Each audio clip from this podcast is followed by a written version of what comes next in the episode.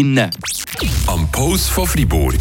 Mit Monis Hunde und Katzenstübli in Laupen. Die kompetente Fachberatung für euer Liebling. Hunde- und Katzenstübli.ch Ja, und ich muss euch ehrlich sagen, äh, ich, weiss im Fall noch nicht woher. Ich habe nächste Woche Ferien, gell? Sag, Oh, sag es transparent, wie es ist. Ich habe nächste Woche Ferien, die Freundin hat extra Ferien gegeben, gesagt, ja, spontan irgendwo, kennst du es ja, gell, so Städtetrip, so sind noch beliebt. Oder eben ein paar Tage noch in Süden, an die Werbe, aber du kannst es vergessen. Äh, erstens ist es äh, Sackmohren teuer, wenn du auf gut Deutsch das so willst sagen Und zweitens ist halt einfach so die Situation, was willst du? Willst du in ein Hotel, willst du in so, so ein Airbnb oder einfach sonst in ein Bed and Breakfast gehen? Ist ja. auch immer wie beliebter heutzutage, oder? Äh, nicht nur im Ausland, sondern auch hier bei uns in der Region. Äh, das hat äh, verschiedenste Gründe. Hat uns äh, Frau Höchner erzählt. Sie vermittelt seit über 20 Jahren so ein Bread and Breakfast hier zu Murten. einfach familiärer.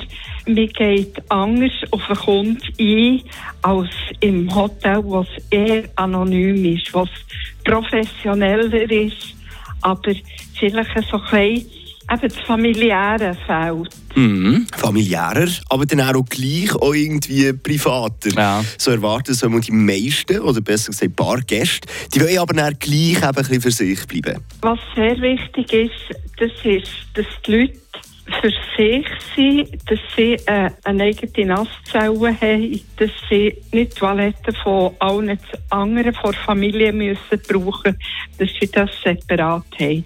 Das wird sehr geschätzt. Was die Leute auch sehr schätzen, das ist, wenn sie irgendeine Ecke haben, wo sie noch ein bisschen zusammenhöckeln können und ein bisschen berichten miteinander. Ja, familiär gut und recht, aber so ein eigenes WC und eine eigene Dusche, schon so das Minimum, das ich erwarte in den Herbstferien. Ja, auf jeden Fall, sag nichts. Aber früher äh, hat Frau Höchner ihre Gäste tatsächlich praktisch äh, bei sich daheim in den gleichen vier Wänden leben.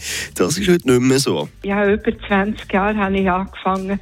Und dann haben wir ein Zimmer gehabt in der Wohnung innen. Und am Morgen sind sie dann ins Wohnzimmer zum Morgen essen und ich hatte eine offene Küche gehabt, dort bin ich in der Küche gewesen, habe ein bisschen etwas genuscht und habe mit den Leuten kommunizieren Ja, man kennt es. Vielleicht hat man so ein Zimmer zu viel bei sich. Die Kinder sind ja ausgezogen oder man möchte aus diesem Zimmer einfach gleich noch etwas machen. Dann kann man ja gäbig sein Zimmer einfach äh, als Airbnb zur Verfügung stellen.